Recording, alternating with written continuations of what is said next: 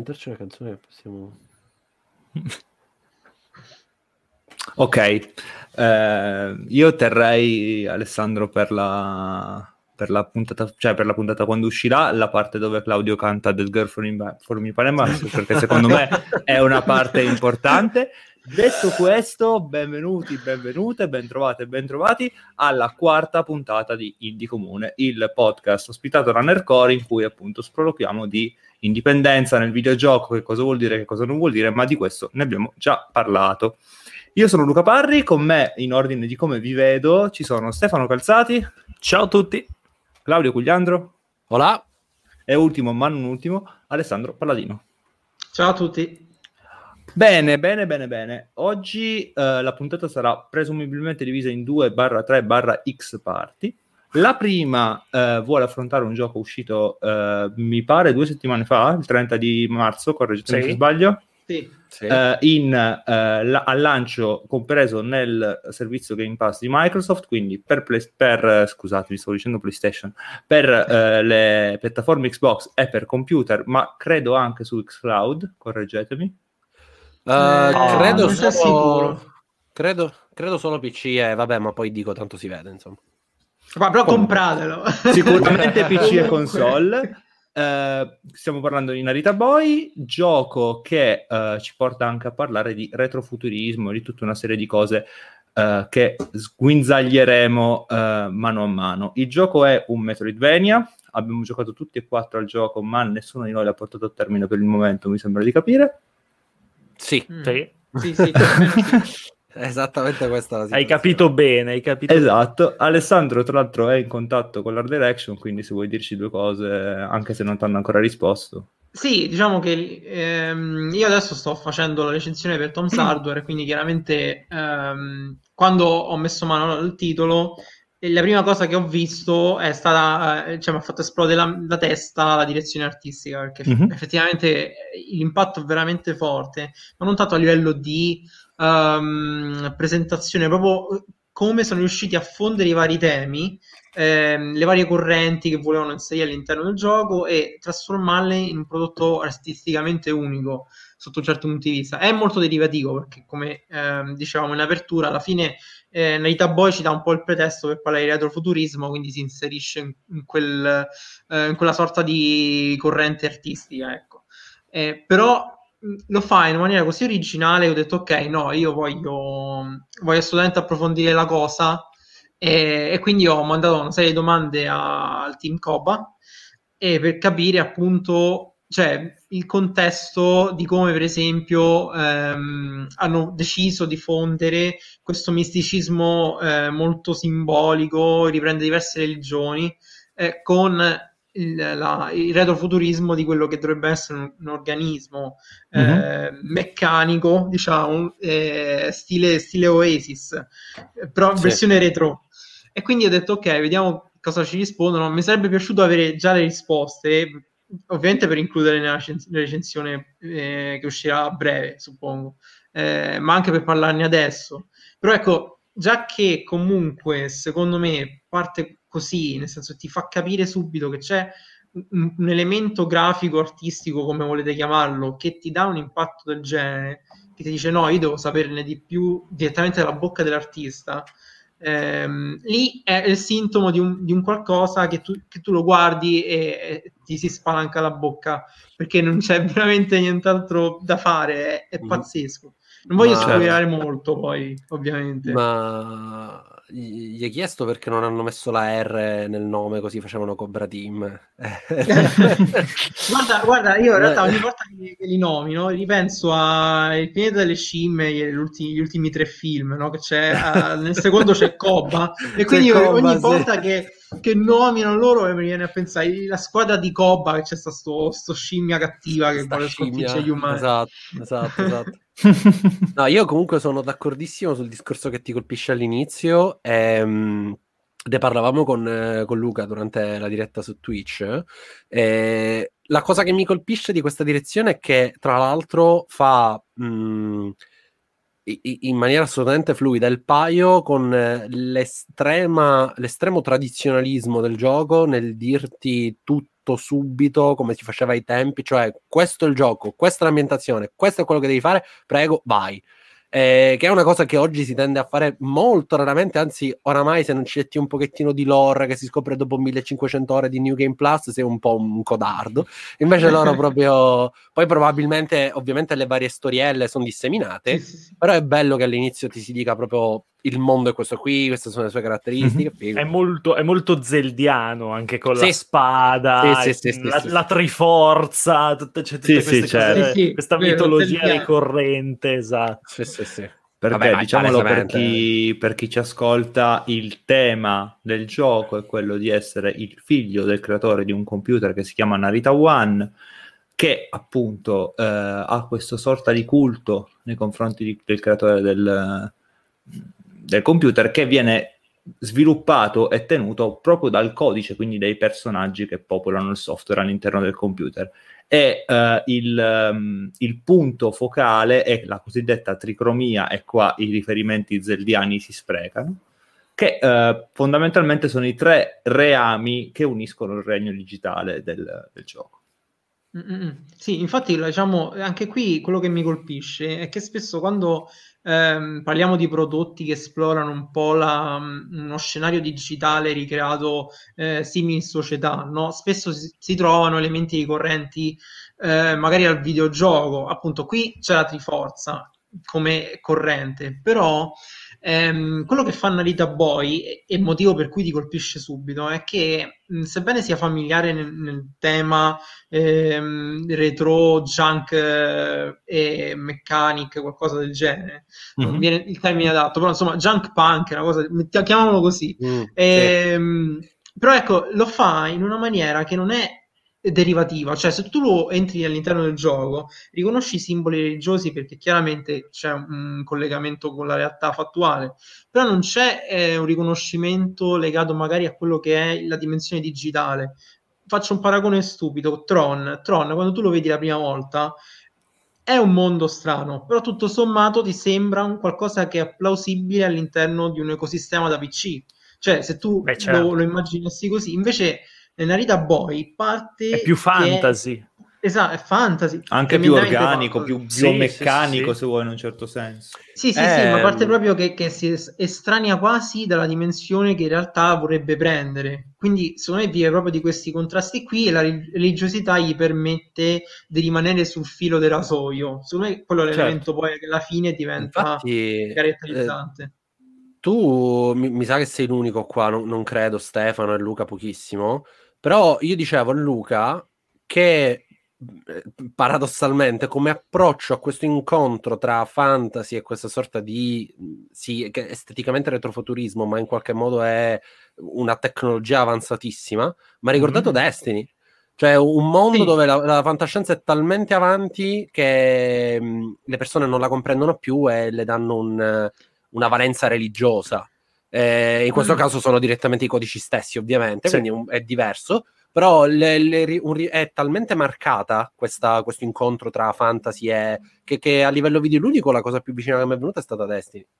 Ma guarda, in realtà non, non sbagli perché alla fine ehm, il processo di creazione di Destiny arriva a un momento in cui loro ehm, decidono all'inizio nelle bozze eh, di fare qualcosa di tremendamente fuori fa- dalla fantascienza, nel senso sì. prendono l'organismo più grande che potevano fare, all'inizio era un'astronave coloniale tipo enorme, poi hanno detto ok, andiamo oltre e hanno iniziato a fondere gli elementi ehm, più paranormali o comunque qualcosa che desse caratterizzazione a questo elemento centrale che poi diventerà il viaggiatore, per dire, sì. no? Però da quel momento lì loro hanno, hanno, preso il contesto fantascientifico e poi l'hanno trasformato in qualcosa di diverso, aggiungendo sempre più elementi che andassero a modificarne la natura di oggetto.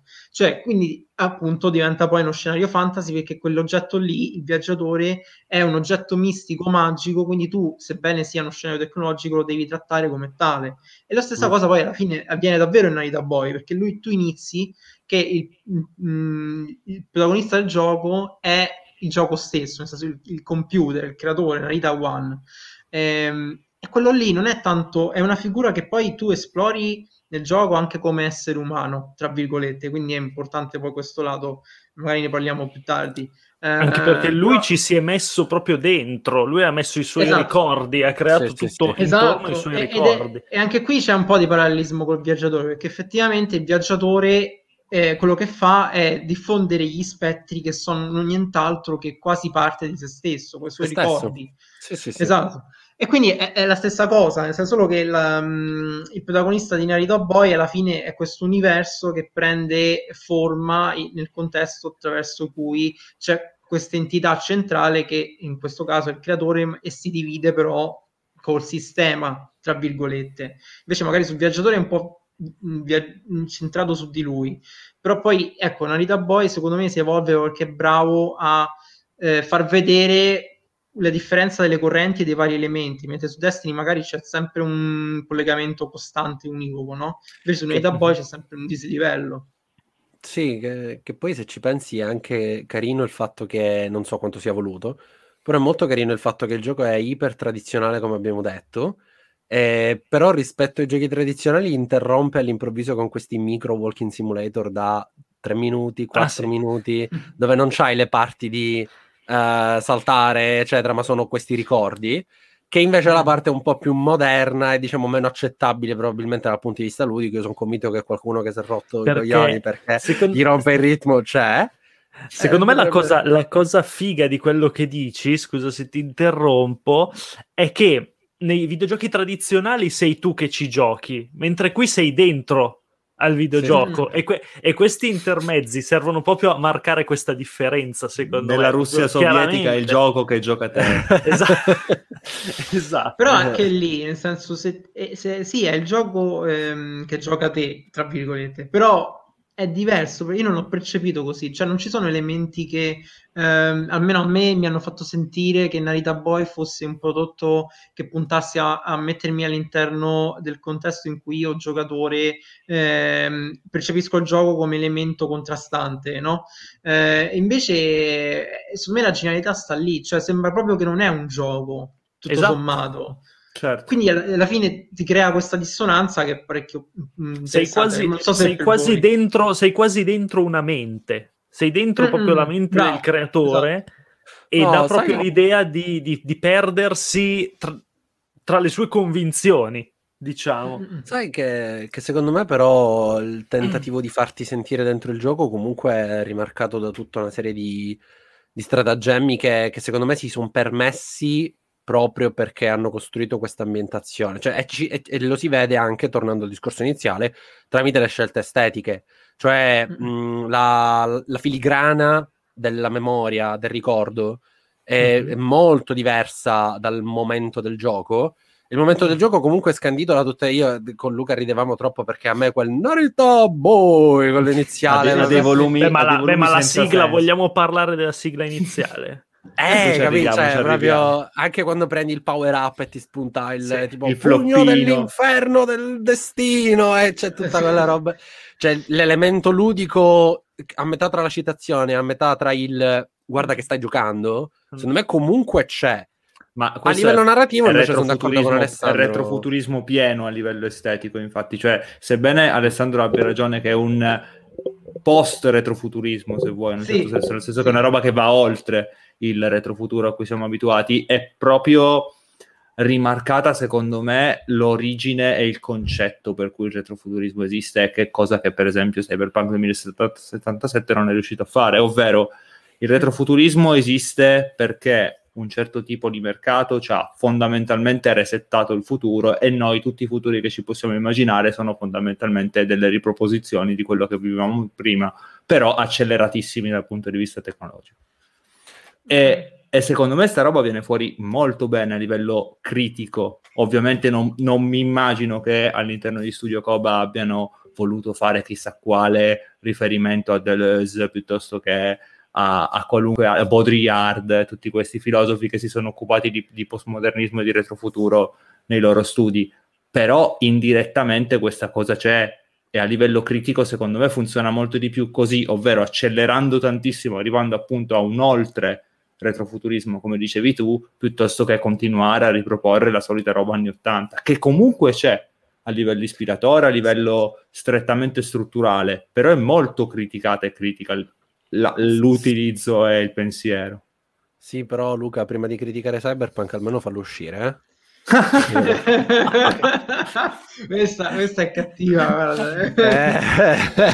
Qualcuno No, diceva in Cyberpunk 2077 si sono dimenticati il punk.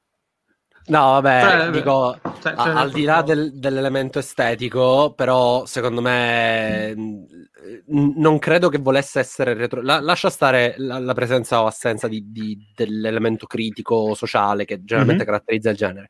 Però secondo me loro hanno fatto proprio un lavoro di recupero dell'opera originale. Loro non hanno voluto immaginare il cyberpunk nel 2020, loro hanno immaginato il cyberpunk del cyberpunk gioco originale. Quindi eh, manca quello che per noi oggi sarebbe punk. Però all'epoca sì. quelle estetiche lì lo sarebbero state. Poi chiaro che giocarle oggi, vederle oggi, mh, soprattutto per chi l'ha mangiato per tanti anni, sa un pochettino di, di- di riusato, però comunque l'int- l'intenzione secondo me era quella, dico, non di, di- di celare l'elemento punk. Eh, però sì, sono d'accordo con, con- con Alessandro che, che in Narita è molto presente, proprio tanto presente. Guarda, e soprattutto a è me- oltre. A me, Mhm, a me spesso Narita Boy, proprio come mh, impostazione artistica, è magari un collegamento molto azzardato, però mi ha ricordato ehm, è Stalenag, io lo vedo ovunque, va bene, però a parte quello, ehm, cioè la, la forza di Stalenag ehm, un autore eh, scandinavo, non mi ricordo se esattamente, però insomma, è- lui è un, un artista che eh, prende questo- questi scenari realistici e li cala in un contesto semi-fantascientifico eh, un po' retro, un po' no. E quindi io ci ho visto un po' di ehm, voglia di creare degli scenari che siano plausibili al punto giusto, cioè, come diceva Luca, no? non c'è la, la voglia di creare una fantascienza al limite dell'impossibile ehm, con i mezzi attuali. Quello che voleva fare, appunto, almeno da quello che poi deriva dall'art direction eh, come osservatore, è creare ehm, degli elementi plausibili anche a livello di scenario che richiamassero poi quello che è il, ehm, il feeling retro quasi delle aree del Giappone del 1960 per dire, Mhm. no?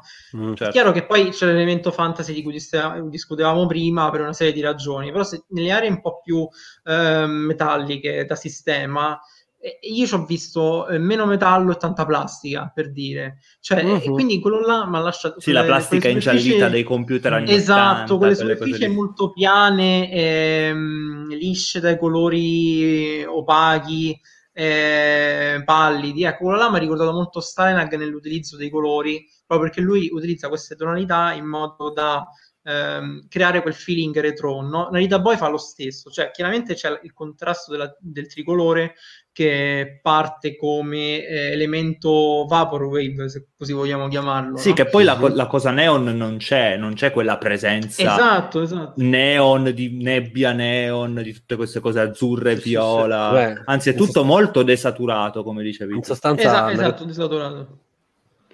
Beh, vai.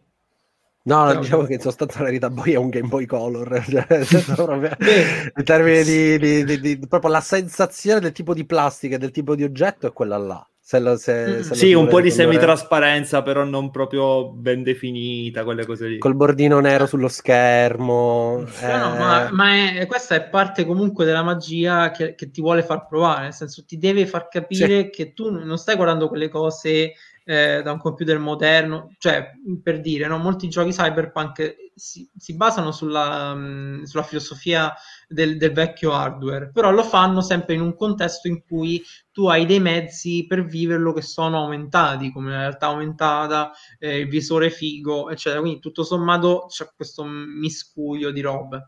Invece ehm, Narita Boy eh, prende proprio questo lato qui, il lato più junk. E infatti, secondo me non a caso, e poi anche su questo ho, ho voluto indagare alla fine, se mai mi risponderanno, ehm, cioè sul perché proprio hanno scelto ehm, quello specifico scenario giapponese per accompagnare poi la storia del creatore. Ovviamente ha senso a livello narrativo, però secondo me a livello di ehm, direzione artistica, anche come propongono ricordi, eh, ha proprio senso inquadrarli nel periodo del 1960 del Giappone per tutta una serie di anche ragioni sociali e politiche eh, che secondo me tutto sommato hanno a che fare un po' con il culto dell'hardware giapponese e quindi si riprende poi qui in Narita Boy, che, che, che è un messaggio Vabbè. sottile ma che tutto sommato...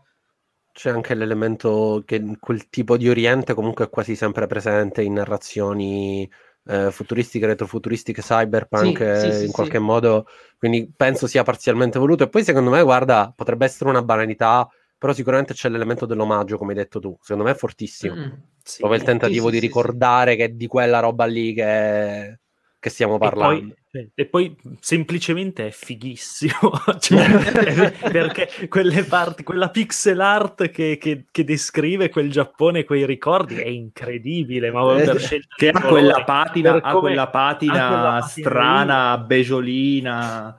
Per Sì, come gestisce proprio la, la- la fotografia di quelle strade, quelle Cioè, case, bellissimo. Cioè, Sì, bellissimo. immagino- Ti fa proprio arrivare il boom economico post-bellico, Sì, ti fa arrivare il sì, fatto sì. che la gente che fino a ieri filettava il pesce si è trovata a programmare le cose. Cioè, arriva lo studio che gli risponde e fa guarda abbiamo provato 1700 epoche diverse poi quella lì cioè, quella, Quella- che ci è piaciuta, quella che ci è piaciuta di più no però sì No, credo eh, che vai vai sì, vai sì, ma infatti, guarda, la cosa che più mi interessava era proprio la dimensione intima di Nanita Boy, perché secondo me, a parte Mhm. che potrebbe esserci una vena molto personale dietro, perché dalle volte mi è, mi è sembrata la percezione che ci sia eh, qualcosa in più oltre al semplice contesto storico.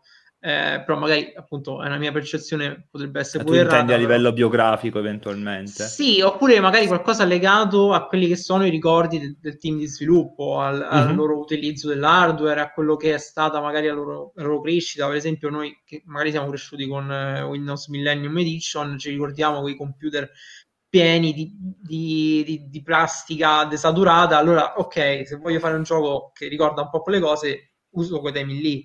Ehm, ma mi ha fatto molto specie perché mm, i ricordi in Alita Boy, eh, a parte che spezzano il ritmo narrativo, tra virgolette, in maniera assurda perché tu ti ritrovi da una dimensione all'altra praticamente, Sì. Ehm, ma te li fanno proprio pesare a livello di eh, percezione della vita dell'autore eh, nel contesto rurale giapponese. E Certo. quindi secondo me lì è proprio una precisione pazzesca perché alla fine ti permette non solo di capire da dove deriva poi Narita Boy, ma ehm, anche il, il perché è Narita Boy, no? Eh, e secondo me quello è un tema che spesso videogiochi del genere che affrontano il videogioco come elemento contrastante non vanno a colpire, cioè ti propongono un programma e ti dicono ok, tu giocatore devi risolvere la cosa come Oasis. Cioè, di solito è, è pura estetica, cioè la maggior parte delle volte Esatto. è pura estetica il messaggio. Ma anche infatti la scelta di scegliere gli anni 60 del Giappone anziché il solito commissionare in due gli anni Mm. 80 occidentali con gli anni Sì, 80 sì, sì. orientali. Secondo me questo è un indice, nel senso che vuol dire, ritorniamo al discorso che facevo prima, che c'è una precisa critica nei confronti di quello che è il retrofuturismo nel 2021. Perché Ma si è voluto partire da una cosa molto specifica, da un contesto molto specifico che cosa- è quello precedente a quello che poi normalmente si fa. Vai Ma c'è anche quella cosa che lui cioè, ti illude, tra virgolette, dalla copertina di, di fare l'omaggio a Tron, ma poi non Esatto. c'è, Sì. non c'è niente C'è di niente. Tron, perché Eh. né nell'estetica né comunque ehm, nella narrativa, perché fondamentalmente c'è, sì, c'entra perché c'è il creatore, c'è il figlio del creatore che entra dentro la- Sì, l'opera, però dire. è molto, è molto alla, alla lontana come... Sì, sì, è, come è super trasversale. chiaro. Sì, E poi ormai è E- un pretesto di trama così utilizzato che tu non neanche Sì. più lo associ a Tron, oltretutto. Quindi tutto sommato... Tra l'altro, sempre nell'usare in maniera intelligente le, chiamiamole convenzioni, eh, quel periodo là dei videogiochi, quello di- di- invece di omaggio, quindi non gli anni 60 Mhm. ovviamente in Giappone che i videogiochi non c'erano, però eh, abbiamo parlato di Zelda, eccetera, molto Mhm. spesso si usa nella tradizione videoludica la cinematica come ricompensa, il pezzo di trama come ricompensa perché sei stato bravo nel gameplay. Per come è Mhm. strutturato Narita Boy e nel mercato in cui viene pubblicato oggi, mi sembra quasi l'esatto opposto. Cioè è Sì. come se la parte di gameplay fosse, ehm, diciamo, da un la lato... ricompensa. Sì, posto che poi sul gameplay ne parliamo, Sì. però eh, le parti di trama non sono facilmente identificabili come una ricompensa, cioè non, non è qualcosa che tu la sblocchi e dici ah ok che bello. Anzi, anzi, a livello Eh. emotivo sono anche quasi, non solo... non- non quasi solo- una sanzione, se vuoi, no? Sì, cioè sicuramente non sono leggere da buttare giù, però io per ricompensa non ti intendo solo ricompensa che ti fa sentire Certo. bene a livello emotivo, ma proprio me la sono conquistata, quindi anche la scena tragica potrebbe esserlo. Eh, però, ehm, proprio per come è presentata rispetto al flusso del gioco, non è una cosa che tu dici, ah che bello, adesso stacco, questa me la sono guadagnata e poi ricomincio a dare le spadate in giro, ma è proprio veramente due racconti paralleli.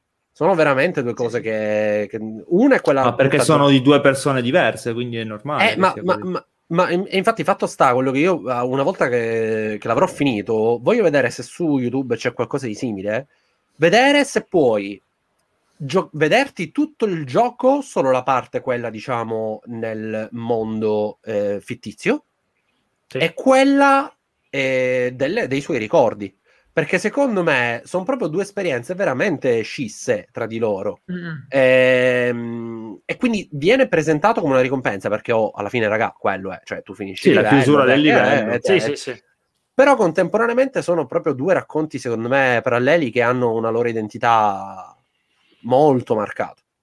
Anche perché sono inserite come robe fondamentali, nel senso trova il ricordo e vai avanti, cioè Sì. è quello l'obiettivo, Sì, esatto. eh, ritrovare Sì, la missione ricordi. principale è quella Esatto. proprio di ricostruire la Sì, sì, memoria del ricostruire creatore. la quindi- memoria del creatore. sì, sì, esatto. Poi alla fine, tutto sommato, ehm, anzi, alle volte io il le fasi di gameplay le ho percepite quasi come di mezzo, nel senso non, non mi hanno dato quella sensazione di... Però quello magari so io perché mi piace particolarmente la Anche- narrativa. Però certe volte mi ha dato peso, no? Che sembrava una cosa che dovevo fare per forza perché sennò non potevo avanzare con i ricordi del creatore che erano bloccati. Cioè, livello del contesto ha senso perché ti dicono c'è una minaccia che te li blocca e se non la combatti ti attacchi e non, lo, non puoi prendere i ricordi. Però Anche perché mh, cioè, ludicamente fa una roba che è sensata con la sua dimensione narrativa, secondo me, che è, eh, è un Metroidvania, sì, mh, all'acqua di rose, diciamo, perché nei Metroidvania di solito eh, c'è un continuo respawn dei nemici. Invece qui eh, le, le aree dove le aree dedicate agli incontri, al- alle spadate, come dicevamo prima, sono ben delimitate. E n- non trovi dei nemici in giro facendo backtracking se non l'ha, l'ha deciso lo sviluppatore. E quindi Sì, sì, sì. questo ti dà una dimensione molto segmentata tra fasi narrative, fasi d'azione, fasi platforming, eh, che comunque continua a guidarti, perché è difficile che ti perdi, cioè è molto difficile perdersi, non è un Metroidvania di quel tipo, infatti non c'è neanche la mappa, per dire. Mm. Mm. Sì, sì, sì, anche se tutto sommato ti dà un po' il senso di esplorazione alla fine, no? Non tanto a livello di aree No, da no, trovare, però Ti dà la sensazione di, di fare, di fare un percorso, di fare proprio Sì. un, un viaggio attraverso in, in questa terra digitale. Però Sì, sì, sì, eh, secondo me il- questa sensazione è data molto da- dall'impostazione. Che poi magari a me personalmente non piace perché mi piace di più il Metroidvania alla Castlevania, proprio bello ignorante. Però così, con, con questa impostazione, di solito di contro i Metroidvania classici non hanno questa impostazione narrativa. Mai, quasi mai. Mai, quasi mai, sì, sì, sì, è... cioè neanche Ori, per esempio, ha una dimensione narrativa così preponderante. Eh, quindi secondo me è molto interessante come, come scelta, come impostazione. Non so come la vedete voi. No, io mh, onestamente la, la vedo comunque come un qualcosa che tutto sommato si riflette appunto nell'art direction, cioè più che altro quello che poi i scenari ehm, ti portano a fare è effettivamente carpire le parti del sistema di Narita One, cioè tutto sommato mh, il viaggio dell'eroe, tra virgolette, ti, ti permette non tanto di potenziarti, quello, quello è- sembra quasi una cosa collaterale, nel senso ok prendo potenziamenti sti cavoli. Però tutto sommato la vera ricompensa, oltre alla trama, per me è proprio eh, come ti fa vedere i vari scenari e le varie Sì. persone poi ehm, al loro interno. Quindi mh, per me eh, si basa molto sul colpo d'occhio, soprattutto poi a livello di Sì, sì, sì. mh, posti dove, dove ti manda il gioco in sequenza. Quindi la vedo così. So, sono poi... d'accordo, no, no, sono d'accordo. Soprattutto per veicolarti il messaggio del... Le, eh, I dati all'interno di Narita One hanno creato questa sorta di culto della persona sì. che non si capisce se, uno, sì, se è un culto andata... della persona protettivo dell'autore o se l'hanno sviluppato dopo. È andata talmente perché... oltre, sembra. Esatto. Cioè, la sensazione è che sia andato talmente oltre il programma da creare qualcosa di biologico. Quel, mm. Esatto. Sì, che sì, poi sì. È, è, bello anche che eh, in termini di, di, racconto delle civiltà è bello anche che questa sorta di, di religione si sia no, il classico discorso del libero arbitrio, cioè eh, nonostante siano codici, anche loro hanno poi le divisioni tra chi interpreta il testo a tutti gli effetti, perché stavolta è veramente un testo. E chi gli va contro, perché comunque c'è eh, questo eh, lui che esatto. va talmente oltre con eh, la passione nei confronti del creatore da andargli contro, diventare tra l'altro lui mi ricorda da morire eh, i cattivi di Samurai Jack. Sì. tipo di, di, direzione artistica molto... Che tra l'altro negli, nei, eh, nei momenti retrofuturistici anche lì ah, c'erano nemici che ricordavano cose, con queste katane laser neon eh, bellissime. Eh, ma, ma la ricordavo molto. Samurai Jack alla fine un po' su quello si basava, nel senso la figura del samurai effettivamente era, era la parte conservatrice, no? mentre i cattivi, tra virgolette, dovevano essere il rinnovamento, l'evoluzione. Esatto. Esatto, ma proprio, proprio eh, che passassero dal digitale, no? Chiaramente non c'è quel, quel, riferimento esplicito molte volte, soprattutto nel cattivo un po' più principale Samurai Jack, però è, a livello di forme proprio ti fa intuire che è un qualcosa di ehm, moderno, invece lui è una figura molto statica del passato che rappresenta i valori classici, eccetera, eccetera, eccetera. Sì, anche, anche la forma dei templi è molto monolitica, cioè proprio poligonale. Ci sono no. dei poligoni messi dentro Runner, la pixel art. Sì, sì, sì. Più che Blade Runner è molto tolkieniana, secondo me, l'ambientazione di Narita sì. One. Permettetemi questo, questo ah, no, volo pindarico. ancora di... Sì, sempre no, no, no, no, del par- fantasy, cioè, di... è quel mix là, è quel mix là. Tolkieniana eh, è, non è ancora abbastanza ma certo non è, ri- non è, così ricca da essere però è l'unione sì, sì, sì. però secondo me è una derivazione da quel tipo di estetica soprattutto quella della visione di Jackson piuttosto che la visione di, di Tolkien, no, ovviamente. Poi, Però io la sento, ecco. Che poi lo sai cosa? E c'è tutto questo discorso orientale, però appunto poi quel fantasy, eh, che, che poi ha origini soprattutto appunto nord europee, è molto nord europeo, cioè il tipo sì, ma di... anche, anche nell'estetica. Eh, non solo, ma anche, anche, anche, i riti religiosi che compiono, no? quando all'inizio sì, si sì. vedono i gruppi che si mettono là e fanno questa evocazione, cioè ha questo genere di rimandi. Quindi è figo che mentre il discorso è orientale nell'ambito delle, della, della, vita del protagonista e quel genere di riferimenti lì, c'è però anche tutta questa componente qui che è veramente difficile riuscire, cioè io, che poi ci dice tanto secondo me sul genere fantasy, nel senso che se penso agli ultimi anni tra i fantasy più importanti di tutti ci sono i Souls che sono orientali ma sono reinterpretazioni del, del, fantasy, sì. del fantasy europeo. È interessante che anche in quel caso lì però poi non si riesce ad andare oltre, perché teoricamente a livello tematico no, si poteva immaginare un fantasy di, dal tratto fortemente, eh, fortemente orientale. Eh, per, per, per, per, la reinterpretazione del codice del mondo che, che, l'autore aveva immaginato. E invece, nonostante l'autore abbia quelle origini, comunque il tipo di sia di religione perché la religione è monoteistica, perché credono mm, nel sì. creatore. Che, che, ha proprio il nome, che è uno dei sinonimi sì. di Dio nella religione cristiana, sì. e, e, poi c'è invece a tutti gli effetti eh, una vera e propria messa in scena che ha un mix tra il fantasy nord europeo e quello. Anche questa è una cosa curiosa, secondo me. Non so quanto voluta. Sì, assolutamente. Eh, infatti è questo che mi interessava, cioè nel senso l'ispirazione, di solito quando uh, chiedo l'ispirazione all'art team di vari progetti, ehm, spesso è qualcosa che magari posso arrivare a intuire, tra virgolette, a meno di qualche chicca particolare, no? Invece qui, se dovessi pensare alle ispirazioni da boy, a parte che potrebbero venire in mente 400, ma non c'è un elemento singolo che dici ha scatenato tutto questo, cioè se ci fosse, voglio saperlo perché esatto. chiaramente è folle certo. pensarlo. Però ecco, certo. infatti io penso questo sia uno degli aspetti che molto curiosi eh, di Narita Boy e anche e soprattutto perché te lo piazzano all'inizio, cioè quando tu il personaggio entra nel, nel nel, nel sistema non è accolto da eh, una schermata da selezione eroe oppure i dati, le cose, mm. non, c'è, non, c'è, non, c'è, uno scenario che dici ok questo, questo, qua è entrato in gioco, no è, è, come se, è come se fosse un anime isekai dove praticamente c'è il protagonista che si rincarna in qualcosa e, e arriva in un mondo fantasy, cioè è esattamente quello. Salvo Alla il caricamento all'inizio perché l'unica parte sì. che ti dice stai entrando effettivamente sì. in un contesto computerizzato è il caricamento all'inizio che ti dice connecting to Narita One. Stop. Però anche lì, secondo me, il discorso che diceva Claudio, sono alcuni elementi in quel contesto che per forza ti devono ricordare che sei all'interno di un gioco. Cioè, Chiaro. è come se fossero tipo delle ancore mnemoniche, mnemoniche dove tu dici,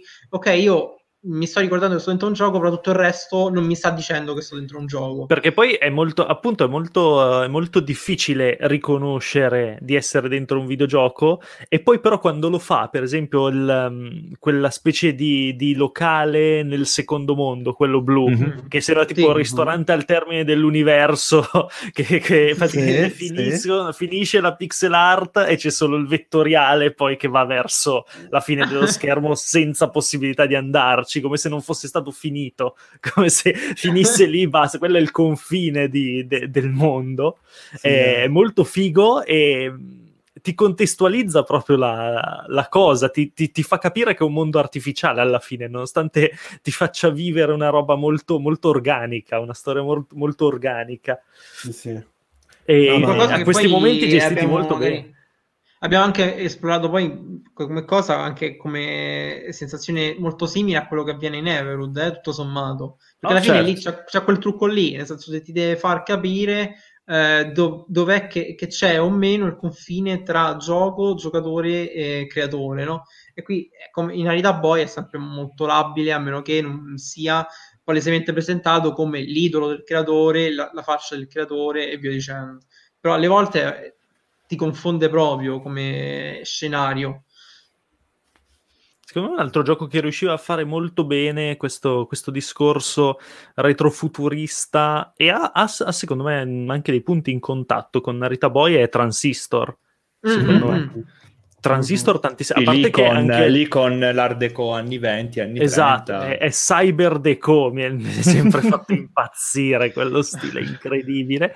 Vabbè. E poi ti rivela anche lui alla fine di trovarti comunque in, in un universo costruito, costruito, mm-hmm. popolato da, da persone che coscientemente eh, ci si sono rifugiate dentro, mi pare di ricordare. Poi, che tra l'altro lì viene benissimo fuori il contesto economico, no? già dal sì, nome, sì, sì. il fatto che si chiami Cloud Bank il posto, sì, sì, sì, Cloud come Bank. se fosse un posto dove raccogliere la ricchezza della memoria, no?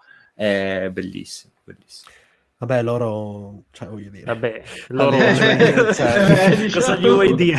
Vabbè, a, livello esatto. di tradizioni, a costruire le atmosfere. No, io, io continuo a sostenere che quello che forse è considerato da tutti il loro peggior gioco a livello di immaginario e invenzione del mondo, Pyre, è Pyre. una roba fuori. Ma perché banalmente te lo fa leggere, ti fa leggere la tradizione. Sì, e quindi sì, facendotela leggere te la fa respirare a, proprio per a davvero. livello di, di, di, ricercatezza estetica, mm-hmm. di varietà di ispirazioni, cioè mentre Bastion Transistor, soprattutto Hades, che voglio dire è la versione pop moderna della mitologia greca e va bene, Bastion certo. ha le sue invenzioni ma comunque abbastanza tradizionale, Transistor nell'innovazione del sommare due correnti, però sostanzialmente somma due correnti, Pyre è, è, è, veramente fortissima in ogni suo character design, ambientazione. Poi purtroppo per la struttura del gioco non ti fa vedere dei mondi come te li fa vedere Transistor, come te li fa vedere Hades, però da quel punto di vista lì è la più ricca. Sì, perché non è solo uh, fantasy, zingaro o girovago, ma è qualcos'altro raccolto appunto all'interno di un libro che ti crea un contesto, che ti dà tutta una serie di cose, ti fa immaginare sì. i mondi, non li vedi perché poi alla fine giochi a basket, però ti dà quella Beh. sensazione del fatto che ci sia effettivamente senso nella carovana che sta attraversando questi deserti e desolazioni varie. Ecco. Però sai che ora qua faccio la cosa sborona che poi la gente mi prende per il culo. Eh, hai presente? Cioè, secondo me Empire, quel basket atipico, Mm-hmm. È lo stesso, cioè quello che mi arriva è quello che diceva Pasolini del calcio, che è il teatro dell'era moderna. Mm-hmm. Eh, secondo sì, me la rappresentazione, il portarsi sullo palcoscenico, se vuoi. Ma anche, ma anche l'importanza. Cioè era, certo. era, proprio un atto che nel quotidiano per loro aveva un ruolo quasi... Sì, che poi dice anche la questione, in Empire c'è anche la questione della purificazione, del rito di passaggio, di tutte queste cose qui. Che... Sì, sì, es- esatto, cioè gli, gli, davano proprio un'importanza, sì, ma quella era un'importanza più legata a un aspetto, diciamo così, ehm, religioso, Mistico. Per, perché a breve era proprio un legame con la terra, ma c'era anche tutto il rilievo che aveva proprio l'atto stesso del, di quel giocare lì che mm, era una cosa che, che mi ha colpito molto, che poi loro ce l'hanno sempre questo obiettivo, no? In Bastion che non potevi morire, in Transistor che in qualche modo non potevi morire o rifacevi la partita ma potevi rifarla in un modo diverso. Eh, lo stesso discorso in uh, Empire, appunto, perché comunque il problema non era tanto vincere la partita, e poi in Hades che è sicuramente il più tradizionale di tutti i loro giochi, però tra i roguelike non lo vai a considerare come e soprattutto quella morte fa una roba interessantissima eh, esatto è progressione comunque la, eh sì. il fatto è che ti dà il, la sanzione negativa di dover ricominciare la traversata dall'inizio ma ti dà quella positiva di avere un pezzo di trama in più e di avere dialoghi totalmente nuovi sì. con i personaggi ogni volta che ricominci il gioco. Vabbè, quello, quello è quello che fa il roguelike, però narrativizzato. Esatto, eh, esatto. Roba... Quello, la, cosa, la, cosa, di imparare in più ad ogni partita, ma vera. cioè, eh, anche... esatto, esatto, Vabbè, è esatto. incredibile, siamo arrivati solo adesso, poi cosa, che tra l'altro lo fa un eh, altro eh, gioco eh, ma che perché... uscirà tra un po', che ne parleremo la prossima ecco. settimana, la prossima puntata, scusatemi, eh, nel contesto italiano, perché anche Saturnalia, piccolo spoiler, fa questo, questo contesto qui, di farti imparare per davvero con eh, l'elementi del roguelike all'inizio il videogioco era tutto fai da te, cioè ce le inventavamo noi i motivi per cui continuavamo certo. a rivivere, ci, ci, ci, facevamo i film sugli sfondi di Street Fighter 2, cioè nel senso... sì, sul tizio che scaricava il contestualizzazione. Esatto, cioè, eh, esatto, adesso c'è più, c'è più dettagli, c'è più, c'è più, spiegazione, diciamo. Ma non c'è qualche indie cose. che fa tipo le storie, ve lo ricordate? Il tizio che vendeva la frutta dietro il livello Street di Street Fighter, Fighter sarebbe bellissimo. ecco, sarebbe, questa è la sua storia. Sarebbe, sarebbe veramente incredibile. Comunque, io lo comprerei. Comunque. Quindi, sì, quindi, sì, teniamolo come pitch da presentare. È un, po', è un po' quello che aveva fatto Nintendo con lo spin-off di Tingle. Che eh, era esatto, personaggio esatto. che vede... Solo che Tingle l'ho odiato. no, io lo adoro. Quindi, eh, sì, sì, ma, ma infatti secondo me poi questa cosa si lega anche a un articolo mm, che tutto sommato ho letto su PC Gamer, cioè nel senso che ehm, un redattore si lamentava del fatto che eh, non ci sono più giochi che ti fanno giocare come NPC, no? Quindi c'è un po' questa voglia di scoprire gli NPC, sia vivendoli come in, in personificazione, magari erano in giochi in cui ti travestivi e non dovevi farti beccare, come il multiplayer di Assassin's Creed per intenderci, sì, no? Sì, Però sì. c'è anche quella, quella voglia inversa di vivere come un NPC e, e capire le storie dei, dei, semplici passanti, che poi, tanto per, per bruciare altra, altra, carne sul fuoco di Cyberpunk, è uno dei motivi per cui Cyberpunk mi stanca, perché gli NPC eh, comuni non hanno storie, semplicemente si limitano a girare per... Eh, per Night City eh, senza interagire con molte cose, quindi tu tutto sommato non puoi seguire un NPC come magari può succedere in Valhalla, no? dove in Valhalla eh, Assassin's Creed c'è un minimo di contestualizzazione dove la gente magari fa le cose da NPC, insomma. Ma, ma, ma per me l'anno scorso è uscito un gioco che purtroppo anche lui per, per, le condizioni tecniche del lancio probabilmente, ma anche per la delusione dovuta al terzo capitolo della saga, per me Watch Dogs fa un lavoro eccezionale in questo. Ah, cioè, Watch, sì. Watch Dogs Legion... Uh, sì, Ubisoft con gli NPC è anni che tenta di. Perché il primo Watch Dogs è quello, tentava di fare. Poi sei mesi dopo sì, è uscito sì, Shadow sì. of Mordor e ha completamente riscritto il rapporto che sia con l'NPC, però solo in negativo. Secondo me Watch Dogs Legion in tal senso è molto cyberpunk anche da quel punto di vista. Ehm, leggevo un articolo che diceva che probabilmente il cyberpunk non può più essere cyberpunk perché quel cyberpunk immaginato l'abbiamo superato ed è persino peggio di quello che ci eravamo immaginati sì. eh, col, col controllo ma con meno quanto. neon Con, esatto. con, molti, con, molti, meno neon, molta meno, molti meno neon, molta meno techno e molti meno ideogrammi perché no, purtroppo è, molto, molto meno street food anche. Esatto. Molto meno ramen è molto, è molto, più, è molto, più, minimalismo e bianco del cazzo che ovunque tutti gli uffici sì. e eh, non saremo più. E in quel senso Watch Dogs Legion invece secondo me fa bella, un bel lavoro di, di, di immaginare il futuro prossimo perché cioè, noi ci dimentichiamo che quel cyberpunk che veniva immaginato molto spesso veniva immaginato come metafora di un futuro che però sentivano che stava per arrivare. Eh, non era sempre per forza questa roba tra 55 anni alla Blade Runner, eccetera. Ma Tant'è invece... che il primo cyberpunk era Cyberpunk 2020, uscito nell'80, nell'87. Mm-hmm. Si parla di, di 25, di, sì, di 30 Meno anni di dopo. Sì, sì. 30 anni dopo, insomma, quindi proprio super prossimo ed era ovviamente super estremizzato e portato all'estremo. Ah, 87, non 97. 87, 87. Ah, ok, sì. allora sì, sì. Il primo, il, la, prima, la, prima, idea del gioco di ruolo mi pare sia di quel periodo lì, perché okay. eh, se Gibbons ha scritto il libro qualche anno prima, io ipotizzo che più o meno siano quasi coetanei. E quindi appunto la prima versione del gioco di ruolo parlava del 2020, quindi dell'anno scorso, e andatevi a cercare i, i concept sì. art ed erano fuori di testa dal punto poi, di vista estetico. E poi c'è Hideo Kojima che, esatto. che, prevede, che, prevede, il futuro. Esatto, eh, che, fa le, che, fa le, iperstizioni per davvero perché se ci pensiamo se è molto più credibile il cyberpunk di Metal Gear Solid che quello di cyberpunk, il gioco di ruolo o di Gibbon stesso. Vabbè, quello, quello, quello, di Metal Gear 2 è proprio a tutti gli effetti veramente iperstizione sotto tanti. Forse sì, più certo. di Death Stranding, forse più di Death Stranding, che ce ne vuole. Perché Death io. La... Là, eh? Cioè, sì, io quando ci ho pensato ho detto, cazzo, non ti puoi stringere la mano su Death Stranding. Cioè, non, eh, non ti devi toccare. Porca di Non puoi uscire di casa in Death Stranding. si mettono con Non eh, si cioè... può uscire di casa, cioè. eh... Eh, io, io, me lo ricordo all'inizio della pandemia, quando mh, riflettevo proprio su sta cosa, veramente mi è esploso il cervello. Sì, perché tantissimo. Detto, okay, siamo poi... partiti, cioè... Ma, poi, ma, poi ma... ricordo infatti poi la, la cosa de, mh, proprio delle persone che ti consegnavano i pacchi in pandemia. Io veramente ho sì, avuto sì, la percezione sì. del Corriere di Amazon completamente diversa. Cioè, Mentre fuori c'è la morte. Esatto, perché poi erano insieme alle forze dell'ordine gli operatori sanitari e le operatrici sanitarie erano le uniche persone che erano letteralmente per strada in quel periodo lì. Sì, sì, questa sì, è una cosa che se pensi appunto che quel gioco è uscito sei mesi prima, dici oddio c'è qualcosa che non va, Ma qualcuno voi... ha fatto una profezia fin troppo, fin troppo precisa. Ecco. Voi avete giocato giochi su questo? Io ci ho pensato l'altro giorno, avevo voglia di, proprio di, di, affrontare la cosa dal punto di vista personale, di parlare di quella che è stata per me la pandemia, anche perché ne ho vissuta una un po' particolare tra trasferimenti e altro. E, mm. e ho detto, quale gioco? Ho immediatamente chiaramente pensato a Death Stranding, poi però mi sono fermato un attimo ho riscaricato, ho riattaccato la PlayStation, che non, non ce l'ho attaccata ormai da, da, tanto tempo, e ho rigiocato Everybody's Gone to the Rapture.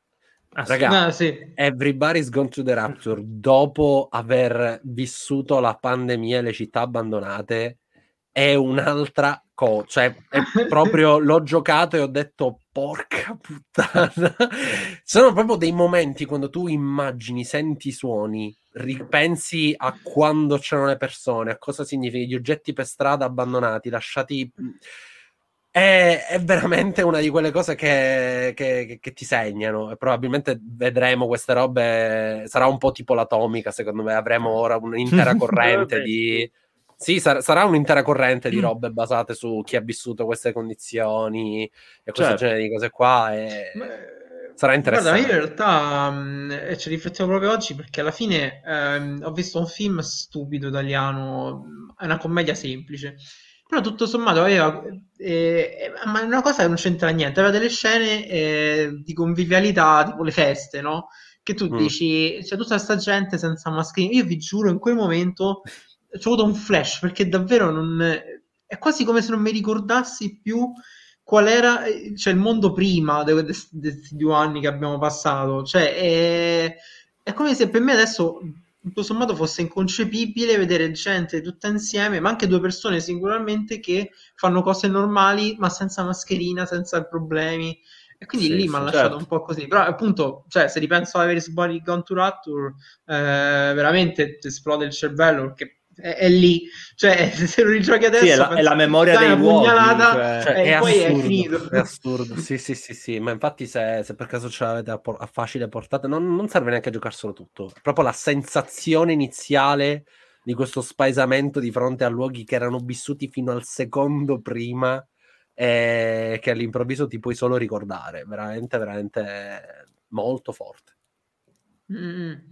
Poi, mm, tanto per cambiare tema, dicevi prima della puntata, eh, Claudio, volevi mh, mm, parlarci appunto di alcuni giochi indie che avevi giocato recente, quindi magari uno è Adios, se non sbaglio. Sì, non so sì. Se c'è qualche mh, affinità tematica, pensi possa esserci allora, Adios in realtà ce l'ha un'affinità tematica che è fortissima. Adios, come si intuisce dal titolo, eh, ovviamente è un gioco sull'addio, sull'abbandono. È un abbandono un po' meno, diciamo, eh, apocalittico rispetto a quelli che abbiamo citato fino ad ora. È un abbandono assolutamente normale. E anche solo per questo Adios è un gioco che mi sento di consigliare perché allora, la, la, base, la trama è che tu sei un, un allevatore di maiali eh, mm. che aiuta la mafia a far scomparire i cadaveri.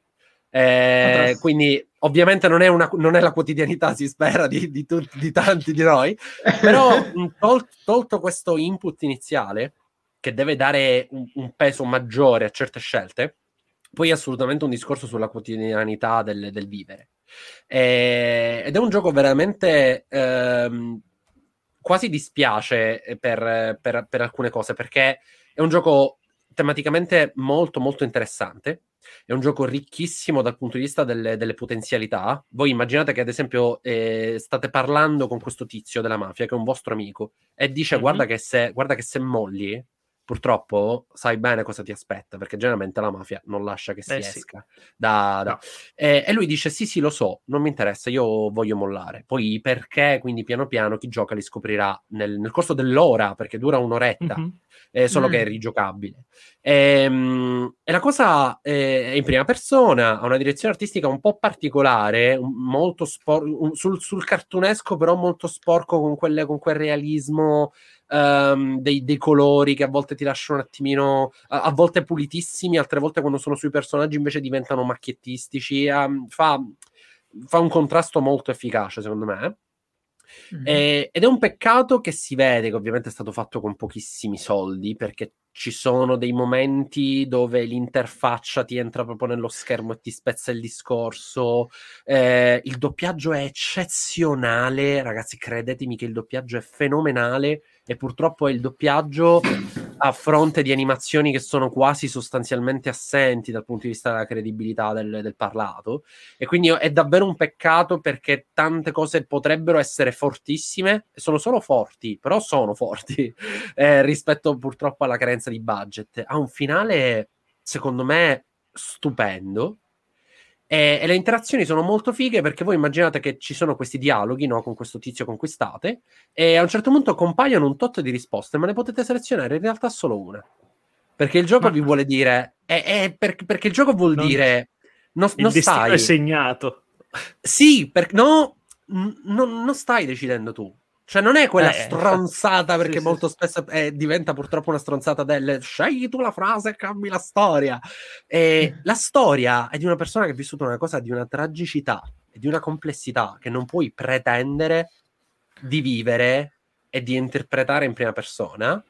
Ma questo non annulla l'interazione, perché si possono, si possono stabilire, per esempio, i ritmi. Nel finale, prima del momento clou, che ovviamente non anticipo, Potete scegliere addirittura di andarvene nella cucina e prepararvi un intero eh, stufato, ma proprio seguendo passo passo la ricetta, cioè tagliare la carota, tutto questo, tutto questo step. E se lo fate, succedono delle piccole cose che il gioco si può finire quindi anche senza. Danno semplicemente più contesto, danno più, più struttura, ma, non, ma non, non, toglie nulla al finale, secondo me. Insomma, adios, segnatevelo perché secondo me è veramente un, un gran bel gioco per chi gioca indie, quindi per chi è abituato al fatto che c'è il problema con l'interfaccia, per chi è abituato al fatto che i comandi non sono proprio un trionfo di, di reattività e, e, quel genere di, di elementi lì. Però secondo me mh, è interessante appunto che ci siano esperienze del genere perché tutto sommato mh, la, la, cosa delle tue scelte, la tua storia, è spesso di, diventa di una, eh, non vorrei dire banalità, però eh, diventa quasi semplice come, come mezzo. Sì. Cioè diventa uno strumento come tanti per tenere l'attenzione del giocatore. Invece secondo me a livello narrativo come poi dimostra Dios, ha un peso tutto suo e non è detto che questo peso sia ehm, eh, le, le, le, addio, com, diciamo, messo insieme alla eh, libertà di eh, decidere. Cioè, non è per forza un'equazione che deve essere fissa, appunto, sì, sì. ma piuttosto dovrebbe essere uno sforzo interpretativo, no? Come, come sì, poi certo. avviene a Dios, a Dios immagino. Ma io, io questa battaglia tra il modello Quantic Dream, ossia ti diamo 7 miliardi di finali e nessuno di essi significa nulla. Eh, Sono ris- tutti brutti. Sì. Ri- rispetto, eh, rispetto al modello Telltale, che infatti viene criticata perché, ah, ma se qua fai questo, alla fine finisce sempre che... Cioè, io questa cosa non, non la capirò mai. Cioè, per questa gente, quando il Signore degli Anelli finisce se mm. Frodo è da solo, se Frodo è con Gollum e hanno ucciso Sam, Fro- cioè per loro è la stessa identica cosa, semplicemente perché alla fine l'anello viene e eh, quindi è uguale. Ma cosa è uguale? Cioè, ma, cioè, ma... E allora The Walking Dead è uguale perché alla fine comunque eh, ho capito, ma con chi ci arrivi? Come? Perché? Cosa eh, succede? Cioè, ma, eh, ma... E poi è importante. Comunque eh, adesso picciamo anche Signori Anelli versione scegli tu la tua storia. Cioè, facciamo sì, una versione chiamiamo la Warner Bros. Esatto. Tra l'altro, eh, Claudio. Bello con Frodo che alla fine hai, tradisce. Che mi hai raccontato tu. Pianto diciamo, una storia. Io vorrei.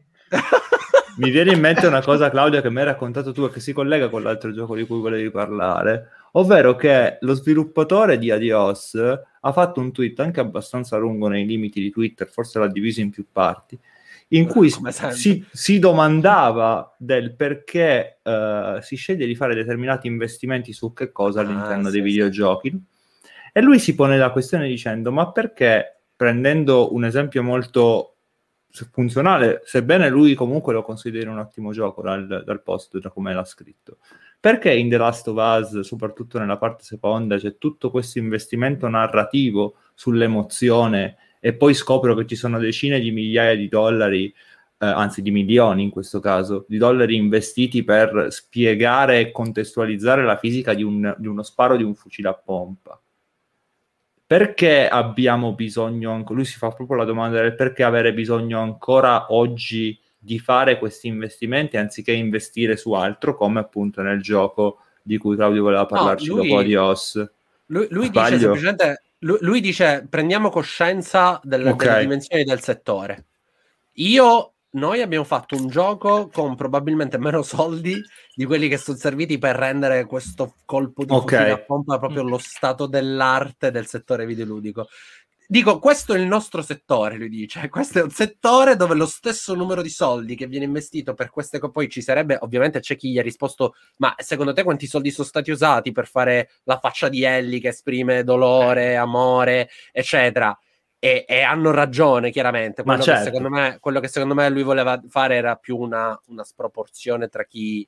Eh, cioè, chi può chi ha i soldi, può, i mezzi. No. Sì, per, perché lui fa da anni questo discorso tra il fatto che oramai, che è un po' quello che abbiamo detto noi nella prima puntata, no? Cioè questa polarizzazione, o sei indie o sei Amazon, cioè non, non ci sono in mezzo le... Invece lui diceva, cioè eh, eh, rendiamoci conto, perché poi se tu vai a vedere eh, Adios, eh, che è su Xbox, e su PC ha il suo costo che mi pare sia 15 euro, che sicuramente non è l'indie da itch.io, non è però paragonabile a tanto, cioè, sicuramente non è paragonabile a Narita Boy. Che, che, ha avuto un suo mm. supporto comunque mediatico, eh, che è stato presentato sì, anche, un distributore gro- anche un distributore grosso. Es- esatto, esatto. Quindi, cioè, quello che abbiamo detto in prima puntata, cioè lui dice rendiamoci conto del fatto che io ho tentato con, con l'equivalente di, di, di, di, uno sputo di tante altre cose, tenta- poi è chiaro che Dico, poi gli artisti sono sempre un po' così, no? Che se la cantano e se la suonano, sicuramente voleva, voleva evidenziare il, il modello, il modello Alessandro Baricco, ma io lo chiamo però, però sicuramente era una riflessione interessante, secondo me, perché, perché ti evidenzia che, raga, cioè, pensate a quanti soldi spendiamo su certe cose per progetti che dicono che vogliono dire altro. Tutto qui. Cioè, quello, quello mi sembrava particolarmente pregnante, va. Chiaro. Però quanto è bello sparare col fucile in The Last of Us, ragazzi. Cioè, adesso va, va, bene tutto, sono d'accordo, però cazzo, quello sparo quanto è bello eh, ma, ma... a quello di un sacco di altri giochi. Ma, ma, il gioco perfetto infatti è Control con le sparatorie di, di The Last of Us, infatti, eh, no. fosse... con la pulizia delle sparatorie. Comunque, esatto. basta parlare di, di Adios perché No, più che altro se ci volevi parlare di, di Shelter, visto Shelter. che te l'ho imbeccato Beh, così. Shelter, Shelter 3 è, secondo me è un, è, un, è un, gran bel gioco. Shelter 3 è un survival dove si guida un, un branco di elefanti. Eh, mm-hmm. verso eh, non posso dire cosa, no? Sapete che gli elefanti sono sempre in viaggio verso una cosa o l'altra. Sta a chi gioca poi scoprire dov'è che si arriva. E... Allora, la serie di Shelter eh, si è creata un, un, un piccolo seguito molto appassionato sì. nel mondo indie.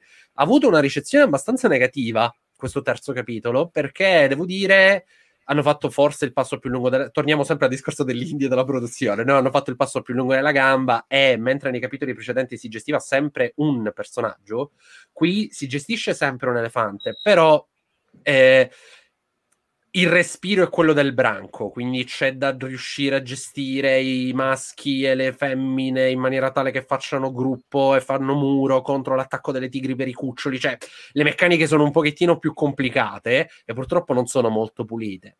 Il problema anche lì è che secondo me cioè, interessante Shelter 3 da un punto di vista del, dell'analisi, proprio perché ho visto pure recensioni di PC Gamer, ho visto recensioni insomma di siti grossi che non riescono ad approcciarsi nonostante sia il terzo capitolo di una saga che lo fa da sempre, la Shelter 3 sulla base del messaggio da veicolare, da veicolare ma sulla base delle caratteristiche del gioco. Cioè, eh, il gioco è sbilanciato perché il livello con i coccodrilli io non riesco a salvare il piccolino. Che è una critica che dal punto di vista ludico ha senso. Il gioco non è bilanciato, è vero, ma cazzo, siamo al terzo capitolo di una saga che non fa che dirti la natura è una merda. Eh, è, è, è la bilanciata. Eh, cioè, ok, parliamo di un gioco dove nel, nel primo capitolo devi per forza perdere qualcuno o quasi. E, e, e, comunque se non lo perdi alla fine succede comunque una cosa atroce. Quindi eh, è, è, sempre stato il messaggio del gioco. Perdere i cuccioli è deve essere parte dell'esperienza, eppure chi lo natura è, ed è parte della sofferenza che loro vogliono farsi vivere dal punto di vista delle, di, di, questa, di, questa, ciclicità, di questa circola, cioè tutta la saga di Shelter è sostanzialmente riassumibile in Simba, questo è il cerchio della vita, eh, eh, sì. preparati, eh. E, vedere critiche simili per un gioco che, che vuole veicolarti in un, tre quarti d'ora, perché di quello si tratta, solo che c'hai bivi narrativi, quindi anche qua, se vuoi arrivare al punto passando da X, poi te lo rigiochi e vedi come va. È un gioco molto interessante, per chi non lo conosce consiglio a questo punto di recuperarsi il primo, molto banalmente, anche perché con, tematicamente è quello, o magari non so se preferite linci il 2, se preferite gli elefanti il 3 e se preferite i tassi il primo. Però, però secondo, me, secondo me ne vale la pena e dispiace che abbia avuto una ricezione simile perché comunque sembra quasi disconoscere il, il percorso che lo studio ha cercato di fare fino ad oggi.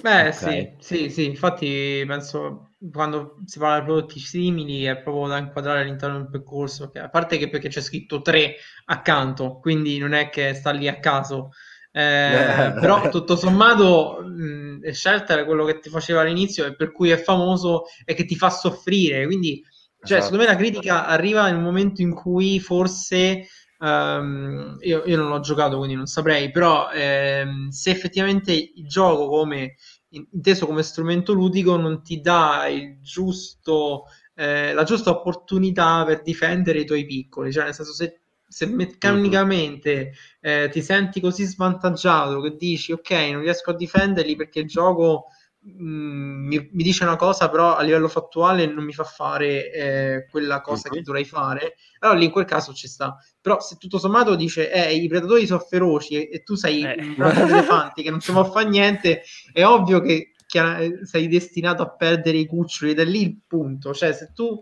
non è una questione di essere bravi, è una questione di eh, averci culo appunto cioè la natura è anche, questo. anche sì sì sì assolutamente ah, io penso che ho avuto per un attimo in un momento di scelta il 3 il pensiero va che bello c'ho l'elefante malato così rimane indietro, se la prendono con lui e c'è Cuccioli salvi. Cioè, è un eh, ragionamento però, che, eh, che, che, che, è quello lì, è quello lì. Cioè... Tralasciando che sei crudele, però il ragionamento... Eh, no, vabbè, ma... Cioè, tra l'altro, sti, sti, sti, maledetti si sono inventati che adesso il cucciolo quando muore, cioè in Shelter 1 e 2 non c'era, adesso c'è proprio il sangue che esce dal ah, cadavere, quindi proprio dai. è una roba... Cosa... Tra l'altro, sì, tra, tra, l'altro con quella direzione artistica dolcissima all'improvviso tu vedi sì, con questo cosa... low polai super tenero, super che carino, tra l'altro... con questi bei colorini. Che, che, tra l'altro questo è il grande dramma, nel senso che forse quando vedremo che, che la cosa scomparirà nel mercato indie, forse nel AAA si sentiranno un po' più sicuri, perché la stessa identica cosa che succede con Shelter 3, che succede ogni volta che esce un indie che tenta di dire A, B, C, quando arriva un AAA che effettivamente tenta di dire qualcosa anche in termini di esperienza, quindi che non è solo spara spara o corri corri, ma arriva un Death Stranding, manca completamente il linguaggio per l'analisi del, dello stesso. Cioè, l'unica cosa certo, che si riesce sì. a dire è se vi piacciono i, i walking simulator, eh, vi piace, se non vi piacciono, state alla larga perché si spara poco, bla bla bla. Cioè, mh, mm, eh, manca anche O ancora è un gioco, mm. è un gioco strano anche per le persone a cui piace normalmente Kojima, che è una cosa che ho letto. Eh, quello non lo so. Diciamo Magari che... messo nei contro, così proprio per fare l'apoteosi. eh, boh, proprio non... scopa. Boh. il top, del, il top del, del, disagio in tal senso. No, Comunque però, dico... cosa, mi, mi hai fatto venire in mente una cosa parlando di Shelter, che è una cosa che è stata invece sempre apprezzata tipo nei, nei, Fire Emblem che c'è il permadeath soprattutto in sì. quelli vecchi è che tu in certi momenti dovevi scegliere se sacrificare uno e ciao lo sacrificavi e basta. Sì, sì, e ma... nessuno so, no no sono Io d'accordo solo, forse cioè, sai è quella, quella cosa è lì talmente... solo che lì è messo è, in un contesto più ludico e più, più, più comprensibile eh, perché diciamo, c'è la diciamo, guerra. di una roba eh sì. E, e poi, è, poi secondo me è identitario, cioè proprio sì. io mi gioco, è come gli XCOM, io me li gioco perché voglio soffrire, mi voglio sì, affezionare esatto. a quella e poi voglio, e poi voglio disperarmi perché dopo 65 ore perdo il cecchino principale del team. Quello è l'approccio Quello... della gente Oddio. che gioca a. Madonna. Infatti, mai date, non date, date mai i nomi personalizzati ai vostri soldati perché ve ne pentirete. Chiamateli io... come capita. Sì, la più, cla- la più, classica delle cose. Ah, sì, ho fatto tutti i miei amici su XCOM. E poi... Esatto, non eh, li ciao. fate gli amici. Io, io, io, sacrificavo per primo sempre Luca Parri. Sempre. Sì, ma sì, ma perché al mio personaggio avevi dato la caratteristica di essere un fumatore, quindi tanto prima o poi sarebbe andato. esatto. Madonna. Okay. quello che dice andate avanti voi che io non ho niente da sacrificare cioè, eh, sì sì ho perso tutto No, però è vero, in Fire Emblem ehm, è rimasto comunque con la sensazione lì, e anzi, forse dirò, negli ultimi capitoli è andata eh, si è perso. Eh, sul, lato, sul, lato, minore, perché effettivamente la gente vuole eh, tipo le waifu, gli asbando, quindi chiaramente non vuole perdere quell'unità proprio. Infatti io ho quelli per Game Boy Advance. Mi hai ucciso con gli usbando, mi hai ucciso. No, no, io infatti l'ultimo Fire Emblem l'ho giocato così perché c'erano alcune unità che volevo, quindi altre invece non me ne fregava niente, quindi potevano andare pure kamikaze in mezzo alle unità e pazienza. Tipo, altre le vedevi che avevano la protezione delle cinque linee dei personaggi davanti e loro dietro che, che facevano le cose, chiaramente, però non potevano stare così. Poi C'è da dire che poi Gacha Game, quindi va bene. Poi eh, sì, hanno risolto tutto abbassa- abbattendo il livello di difficoltà normale. Ah, sì, sì, perché è, cioè, è normale e imbarazzante, fa tutti perché i scontri sì. con scioltezza. Cioè, perché i due, i due, per Game Boy Advance invece lì sì che qualcuno ci rimaneva Cazzo. secco. Mamma mia, ma sempre, oh, perdevi, perdevi. Sì, perdevi. Sì, sì, sì, per forza. Ok, ma direi di, di, fare sì. il nostro solito giro. Di... Esatto, esatto inizio perché non glielo già detto gioco... quindi lo, lo escludiamo. Esatto. No ne con un gioco che in realtà secondo me, secondo me, non è neanche così incredibile però si inserisce in quella in quel contesto di cui parlavamo prima in Narita Boy che è Luftrauser un gioco che forse mi ricordo solo io. No, è bellissimo. Minchia, bombissima. Che però ha quella cosa del Game Boy, cioè è proprio un gioco Sì, per sì, il. Game Boy, è fondamentalmente un uh, balletel uh, Sì. con visuale dall'alto. ehm, No, con visuale cui- da di fianco. Ah, giusto, con il visuale da di fianco, giusto, giusto, giusto. Potete pensare, l'ho giocato tipo sette anni fa, quindi me lo ricordo zero, Mhm. però rivedendolo nella lista di cose di Steam ho detto, cacchio, questo è proprio il gioco giusto per il tipo di estetica. Ehm, prodotto e distribuito da Devolver, che appunto si inserisce in quel contesto di ehm, creare qualcosa, in questo caso un, ehm, un appunto balletel eh, ispirato alla grafica del Game Boy parlando di qualcosa di molto specifico, quindi parlando specificatamente della seconda guerra mondiale, descrivendo la seconda guerra mondiale, descrivendo eh, i, i nazisti in un modo molto specifico, che è una cosa che solitamente è solo un pretesto. Nei vari 1917 di Konami Beh, sì. era un po' così, nel senso era un po' trattato così, mentre invece lì è proprio fondamentale e, e centrale per l'idea. Stefano? Eh, devo parlare di un gioco retrofuturista o di un gioco a caso? Di quello che vuoi, di quello che vuoi. Perché gioco retrofuturista io direi Katana Zero, Ok? che è sempre un altro gioco di... Che di- trovate di sul pass, tra l'altro, quindi... Ah, ok, Sì. perfetto. Che anche lì, secondo me, fa questo discorso estremamente retro a livello di mh, estetica, più che altro. Eh, è quasi è più, più che futuristico, è un, po dist- è un po' presente distopico con una Mm. spruzzata di, di futuro. Però, secondo me, riesce a, a parte a, a veicolare un messaggio che è, cioè, un- una narrazione che è spettacolare, secondo me. E si arriva a quel finale che è incredibile, C'è- tipo C'è pure un tocchetto veramente. di pulp noir. Sì, un un- un tocchetto un nel... po'. E... Mamma mia. E, mm, no, è veramente fighissimo. Cioè, è- a parte che è, è molto Apocalypse Now, secondo me, in Mhm. certi punti anche. E, mm, no, è un gioco che, che- che fa del, del retro la, la- la sua base estetica e anche ludica, in un certo senso, la porta nel, nel presente in un modo splendido perché secondo me è un gioco di una precisione, di una bellezza che ti puoi fare veramente le perfect run eh, che è un piacere dopo due, due volte che lo finisci e riesce a, a- a portare in scena un contesto eh, secondo me è, è- è vicino al cyberpunk che dicevi tu prima, quello molto vicino nel tempo Mhm. rispetto a, a un futuro prossimo che non vedremo mai. Sì, sì. E mh, lo porta in scena, secondo me, alla grande.